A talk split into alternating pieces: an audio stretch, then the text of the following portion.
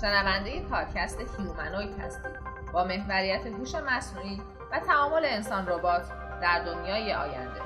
مهمترین ربات دنیا ساعت ما ربات ها را در اگر کارگر مسئولی ها حق ندارن عصبانی بشن. اگه یه ربات بی انسان داشته باشه اون شخص چه مسئولیت خواهد داشت؟ سلام، من سمیر سلطانی هستم و در اپیزود دوم پادکست هیومنوید درباره ویروس کرونا و هوش مصنوعی صحبت می‌کنم. از اوایل اسفند سال نود و هشت اغلب سازمان‌های دولتی و خصوصی کشور تحت تاثیر شیوع ویروس کرونا تعطیل یا نیمه تعطیل شدن یا به صورت آنلاین و دورکار در اومدن. احتمالاً شما هم خبرهای زیادی رو شنیدید درباره اینکه هوش مصنوعی میتونه به درمان کرونا یا حتی پیش‌بینی بیماری‌های همه‌گیر کمک کنه.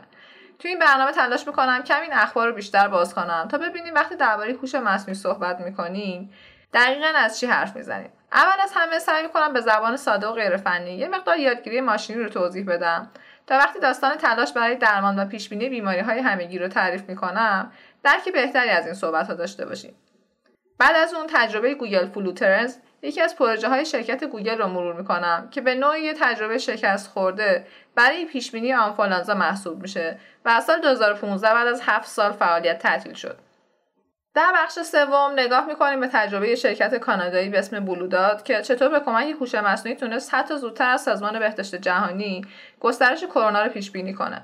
فرآیند کاری این شرکت فوق‌العاده جذابه و فکر می‌کنم این اپیزود بتونه به ما کمک کنه درکی بهتری از تحولات آینده داشته باشیم. نه فقط به خاطر هوش مصنوعی که به خاطر اپیدمی‌هایی که ظاهراً با ویروس کرونا تموم نمی‌شن متأسفانه و اونطور که متخصصای سلامت پیش‌بینی می‌کنن در سال‌های آینده باز هم زندگی ما رو تحت تاثیر قرار میدن.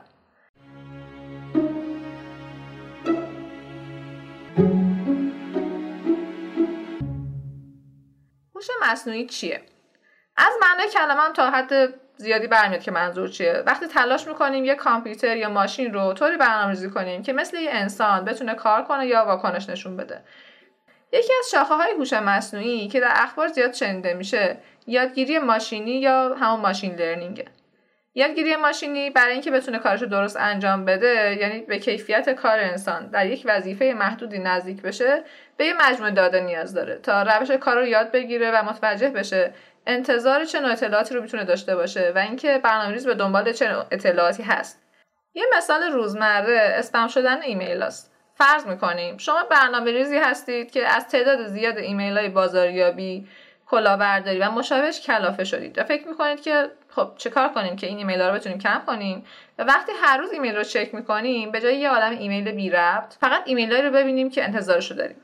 برای همین یک برنامه می‌نویسید. توی این برنامه ویژگی‌هایی رو تعریف می‌کنید که وقتی کامپیوتر شما یک یا چند تا از موارد اون لیست رو در ایمیل‌هایی که واسه شما اومده می‌بینه، سریع اون رو یه پوشه خاص قرار میده که بهش میگیم اسپم. کل این برنامه که نوشته شده رو در این حوزه بهش میگیم الگوریتم. یعنی کامپیوتر با یه الگوی خاصی این نامه‌ها رو بررسی می‌کنه و هر کدوم میندازه تو سبد مورد نظر. حالا هرچی مثالای بیشتری رو برای کامپیوتر بگیم، میتونه جنبه‌های مختلف موضوع و استثناءات رو بهتر درک کنه. این مثالا همون داده‌هایی هستند که خوراک اصلی هوش مصنوعیه. در واقع مهمترین دلیلی که هوش مصنوعی تو سالهای گذشته رشد کرده، بیشتر شدن داده‌ها، چه از نظر تعداد و چه از نظر کیفیت و تنوعشونه. داده‌های کلان یا همون بیگ دیتا باعث میشن هوش مصنوعی بتونه دقت بیشتری داشته باشه و عملکرد بهتری رو نشون بده. اینکه الگوریتم‌ها میتونن عکس گربه شما رو در چند ثانیه دسته‌بندی کنن و بهتون بگن از چه نژادیه و چه ویژگی‌هایی داره، به کمک داده‌های زیادیه که ما در اختیار اونا میذاریم. درباره اینا به تناسب بحث‌ها در پادکست بیشتر صحبت می‌کنیم. اما فقط نکته رو هم بگم که چهار حوزه در هوش مصنوعی بسیار پرکاربرد هستن. یکی پردازش گفتار، بینایی ماشین، پردازش زبان طبیعی و داده‌کاوی. اون مورد عکس گربه در بخش بینایی ماشینه که هوش مصنوعی میتونه عکس رو پردازش و تحلیل کنه و بر اساس داده‌های قبلی که دریافت کرده بگه مثلا چند درصد این گربه نژاد ایرانی داره.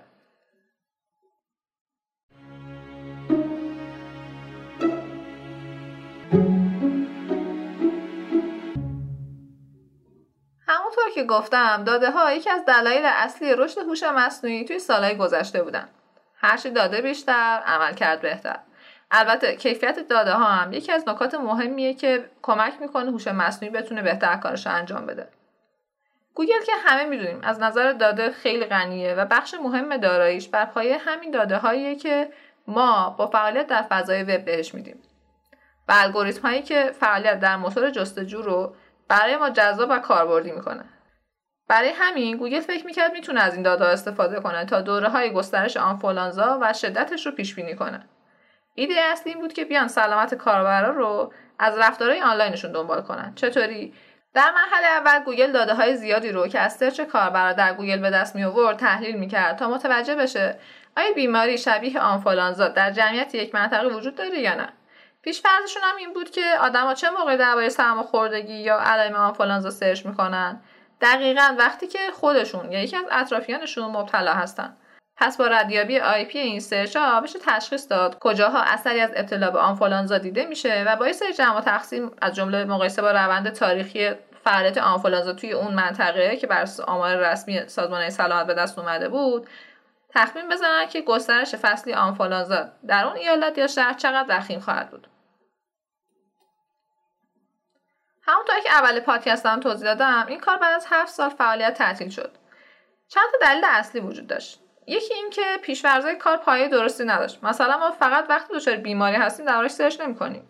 یا نکته مهم‌تر این که علائم سرماخوردگی و آنفولانزا مثل تب، سرفه و غیره به علائم بیماری‌های دیگه هم شباهت داره. بنابراین چک کردن اونا لزوما به این معنی نیست که ما به آنفولانزا مبتلا هستیم. خلاصه اینکه گوگل فلو به خاطر پیش‌فرض‌های غلط در جمع‌آوری و تحلیل داده‌ها نتونست موفق باشه و خب در نهایت هم تعطیل شد. البته ادعای خودشون این بود که نود و هفت درصد پیش‌بینی‌هاشون نسبت به اطلاعاتی که سی دی سی یا همون مرکز کنترل بیماری‌ها توی آمریکا ارائه میده درست‌تره. با این حال در موارد زیادی مثلا تو بازه زمانی دو هزار و دوازده تا دو هزار و سیزده تعداد مراجعات به پزشک که توسط گوگل فلو تخمین زده شده بود حدوداً دو برابر تعدادی بود که آمار سی دی سی نشون میداد. تحلیل و تخمین‌های نادرست اینطوری خب خیلی اعتبار پروژه زیر سوال برد و از سال دو هزار و پانزده تقریبا دیگه هیچ فعالیتی انجام نشده، با اینکه اطلاعات اون چند سال فعالیتی که داشتن رو توی فضای وب میتونید پیدا کنید. یکی از نگرانی مهم در زمان اجرای این پروژه هم بحث حریم خصوصی بود، چون همونطور که گفتیم وقتی شما علائم آنفولانزا رو سرچ می‌کردین یا حالا یه سری شرایط دیگه‌ای که توی اون الگوریتم‌ها تعریف شده بود، گوگل فلو میرفت آی پی شما رو دنبال می‌کرد و ادعای گوگل این بود که چون انسان کارو انجام نمیده و فقط الگوریتم هستن که این کار رو برای یک هدف مشخصی انجام میدن پس نقض حریم خصوصی نمیشه و حتی قرار بر این بود که هر نه ماه یک بار این اطلاعات سرچ حذف بشه. با این حال انجمن‌های مرتبط به حفظ حریم خصوصی همون سال دو هزار و هشت یه نامه‌ای نوشتن به یکی از مدیرای ارشد گوگل و خواستن که جلوی این اقدامات گرفته بشه. استدلالشون هم این بود که خب درسته که این پروژه ها برای سلامت مردم منافعی هم داره، ولی میتونه زمینه‌ای باشه که بعداً دادگاه یا مقامات دولتی بخوان تحقیق درباره کاربران خاص انجام بدن و خب این کار حریم خصوصی افراد رو به خطر میندازه. با این حال نامه دلیل تعطیل این پروژه نبود.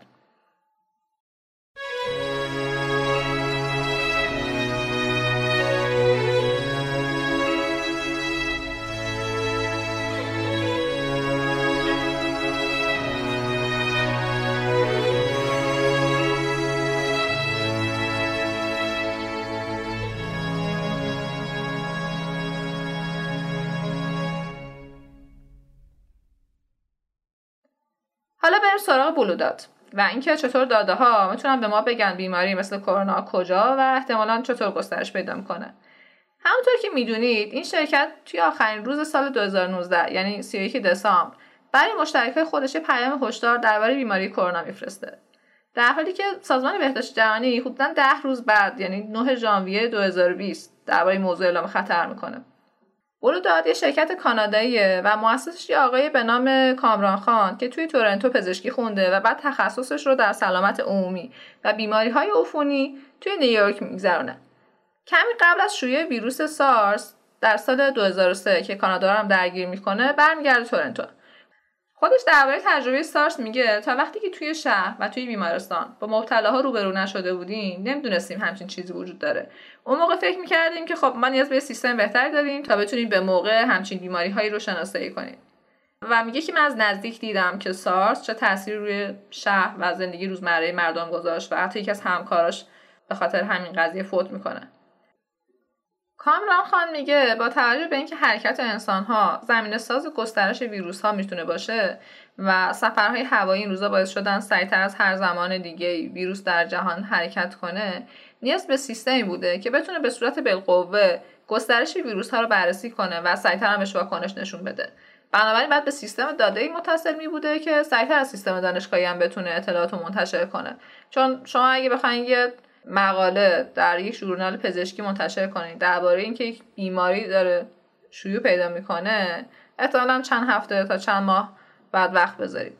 ولی بیماری توی چند ساعت یا چند روز از این نقطه جهان به نقطه دیگه حرکت میکنه. بر اساس همین گفته ها بلودات میاد چهار رکن مهم رو برای سیستمش در نظر میگیره تا بتونه به نیاز مورد نظرش پاسخ بده. اول از همه نظارت بوده، یعنی اطلاعاتی داشته باشن درباره اینکه چه اتفاقی کجا رخ میده. دوم، فهمیدن اطلاعاتی درباره سفر آدم‌ها در سراسر جهان که میتونه به انتقال بیماری کمک کنه. سوم، تأثیر، یعنی انتقال بیماری از موقعیت جغرافیایی آ به ب چه تأثیری داره. یعنی اگه بیماری‌های اپیدمیک رو بیایم به آتش تشبیه کنیم، ممکنه جرقه روی زمین بیفته و هیچ مشکل ایجاد نکنه، ممکنه جای دیگه بره و آتش دیگه ایجاد کنه و حتی بزرگتر از جایی باشه که منشأش بوده.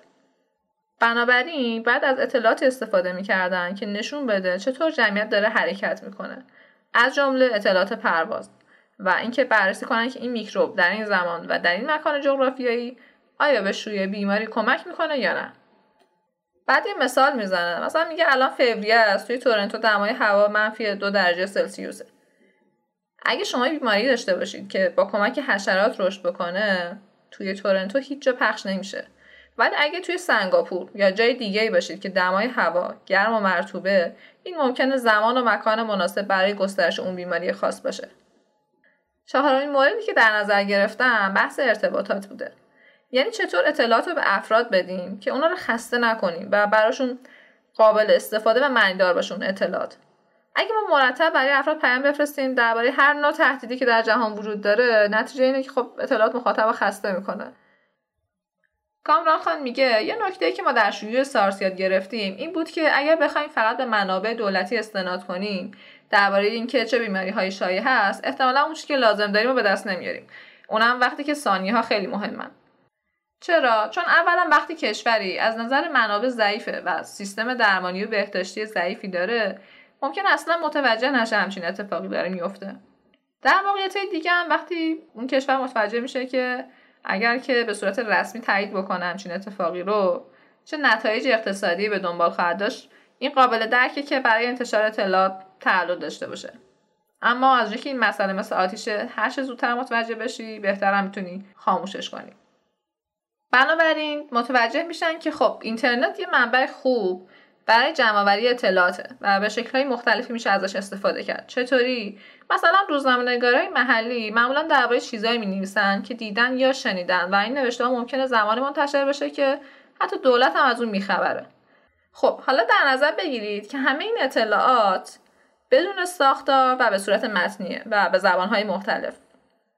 اگه یه آدمی بخواد این اطلاعات رو بررسی کنه، اول از همه غیر ممکنه به خاطر حجم اطلاعاتی که بررسی میشه و در ضمن صدها نفر نیازه تا به زبانهای مختلف مسلط باشن و بخوان اینا رو بررسی کنن و ببینن که حالا کجا این اطلاعات منطقیه، کجاها بی ربطه.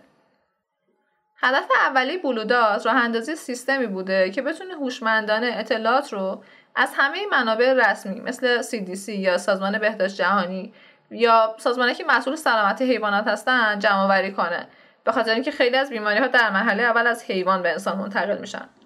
بعد این سیستم به دنبال بیشتر از صد و پنجاه بیماری در سراسر جهان باشه.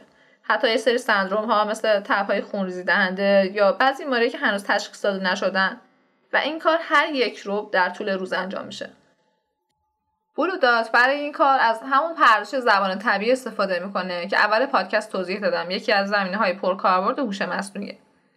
توی این شرکت یه سری متخصص موضوعی هستن، مثلا متخصص بیماری‌های همگی، پزشک عمومی و تخصصایی که بتونن به صورت درستی اطلاعات رو بارها و بارها دسته‌بندی کنن. بعد از اون از یادگیری ماشین استفاده میکنن، به این صورت که سیستم طراحی شده شروع میکنه به یادگیری رفتار آدم‌ها و بعد کپی کردن اون رفتار. مثلا وقتی با اطلاعات روبرو میشه بر اساس ویژگی هایی که متخصصان موضوعی براش تعریف کردن تصمیم میگیره که این اطلاعات بهشون ربطی داره یا نه. مثلا این مطلب درباره آنتی بیوتیک جدیده یا واکسن‌های جدید.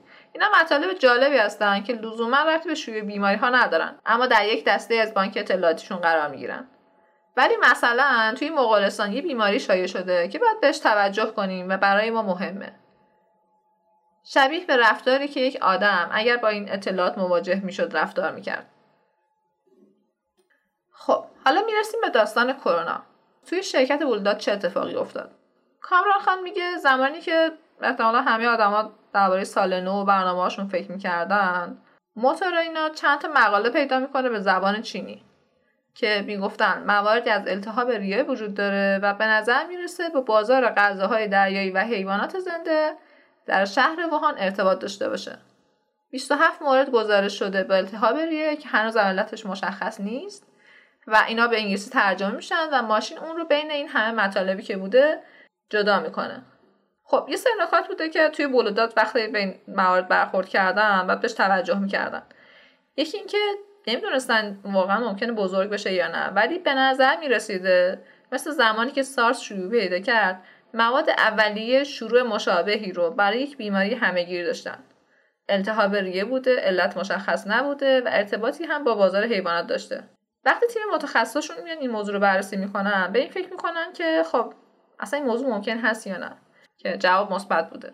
بعد از اون جی آی اس میاد وسط، یعنی سیستم اطلاعات جغرافیایی، که بر اون اساس متوجه میشن ووهان مرکز اصلیه و بعد تیم دیگه‌ای بررسی میکنه با کمک نرم افزار که نزدیکترین فرودگاه‌ها به این شهرها کجا هستن و چقدر دور یا نزدیکن. احتمالا مسافرها کدوم فرودگاه انتخاب میکنن و بعد از طریق بلیط‌های فروخته شده از این مبدا میتونستن پیش بینی کنن که اینا به کدوم مقاصد در جهان میرن. سه نوع اطلاعات به طور کلی وجود داشته که میتونستن ازش استفاده کنن. دسته اول داده هایی که در برنامه پرواز هست که قبلتر مشخص میشه. دومی برنامه واقعی سفر مسافر هست که اینا وقتی که مسافر سفرشون رو انجام میدن و بعد ایرلاین ها جمع بندی میکنن با یه تأخیری اینا منتشر میشه. دسته سوم اطلاعاتی که از محل دستگاه های موبایل به دست میاد، چون به هر حال همه افراد با سفر هوایی جابجا نمیشن. بلودات به دو دسته اول اطلاعات دسترسی بیشتری داشته، بنابراین تلاش میکنه که جریان کلی سفر رو در این بازه زمانی سال به دست بیاره. بعد از تمام شدن این تحلیل ها این اطلاعات رو به مشتریاشون که سازمان های مختلف سلامت، سفر و غیره بودن میفرستن. کامران خان میگه ما نباید بیایم فقط این اطلاعات رو به وزارت های بهداشت بدیم، بلکه اورژانس ها هم باید به این اطلاعات دسترسی داشته باشن.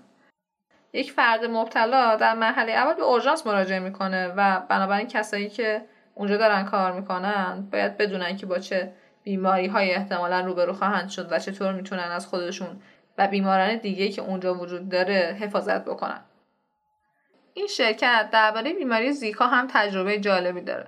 اگر اخبار بیماری زیکا رو بیاد بیارید، بیشتر مبتلا توی برزیل دیده میشدن و توی این بیماری ویروس از حشره به خون فرد منتقل میشد و از طریق یک حشره دیگه که این فرد مبتلا رو گزیده بود به افراد در مناطق دیگه جهان منتقل میشد.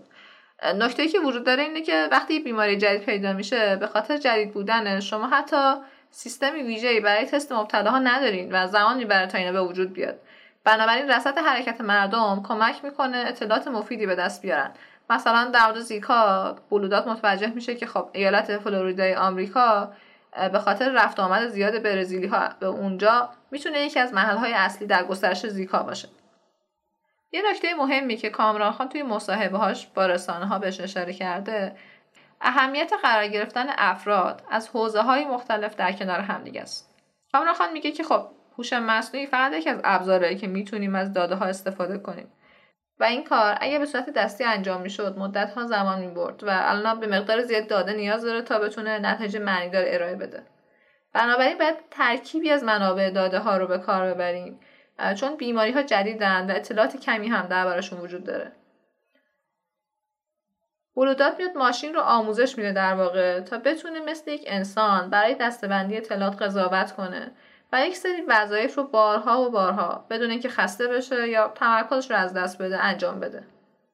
اما تنوع در مهارت، دیدگاه‌ها و حتی مدل‌های ذهنی کمک میکنه که این کار بهتر انجام بشه دیتا ساینتیست ها که در دسته‌بندی کلان داده ها مهارت دارن، جغرافی دانا، متخصص بیماری های همگی و هر کسی که میتونه آورده‌ای برای این تحقیقات داشته باشه. یه نکته مهم که توی مصاحبه یکی از مدیرای ارشد بلودات شنیدم و برام جالب بود این بود که میگفت کادر درمانی همه برای یک بیماری همگی آموزش ندیدن، ولی انتظار ما از خط مقدم نیروی درمانی و سلامت اینه که با پدیده مقابله کنند که تا به حال ندیدن، نشنیدن و بنابراین آموزشی هم ندیدن. پس کاری که ما میتونیم انجام بدیم اینه که اونا رو با اطلاعات و ابزارهای قدرتمند کنیم که بتونن فوریت موارد اورژانسی رو بهتر درجه بندی کنن. و وقتی بیماری وارد بیمارستان میشه که ممکنه ناقل بیماری به دیگران باشه و کادر درمانی و بیماران دیگر در معرض خطر بذاره، اونها اطلاعات بهتری دارن و بهتر میتونن از خودشون و دیگران مراقبت کنن.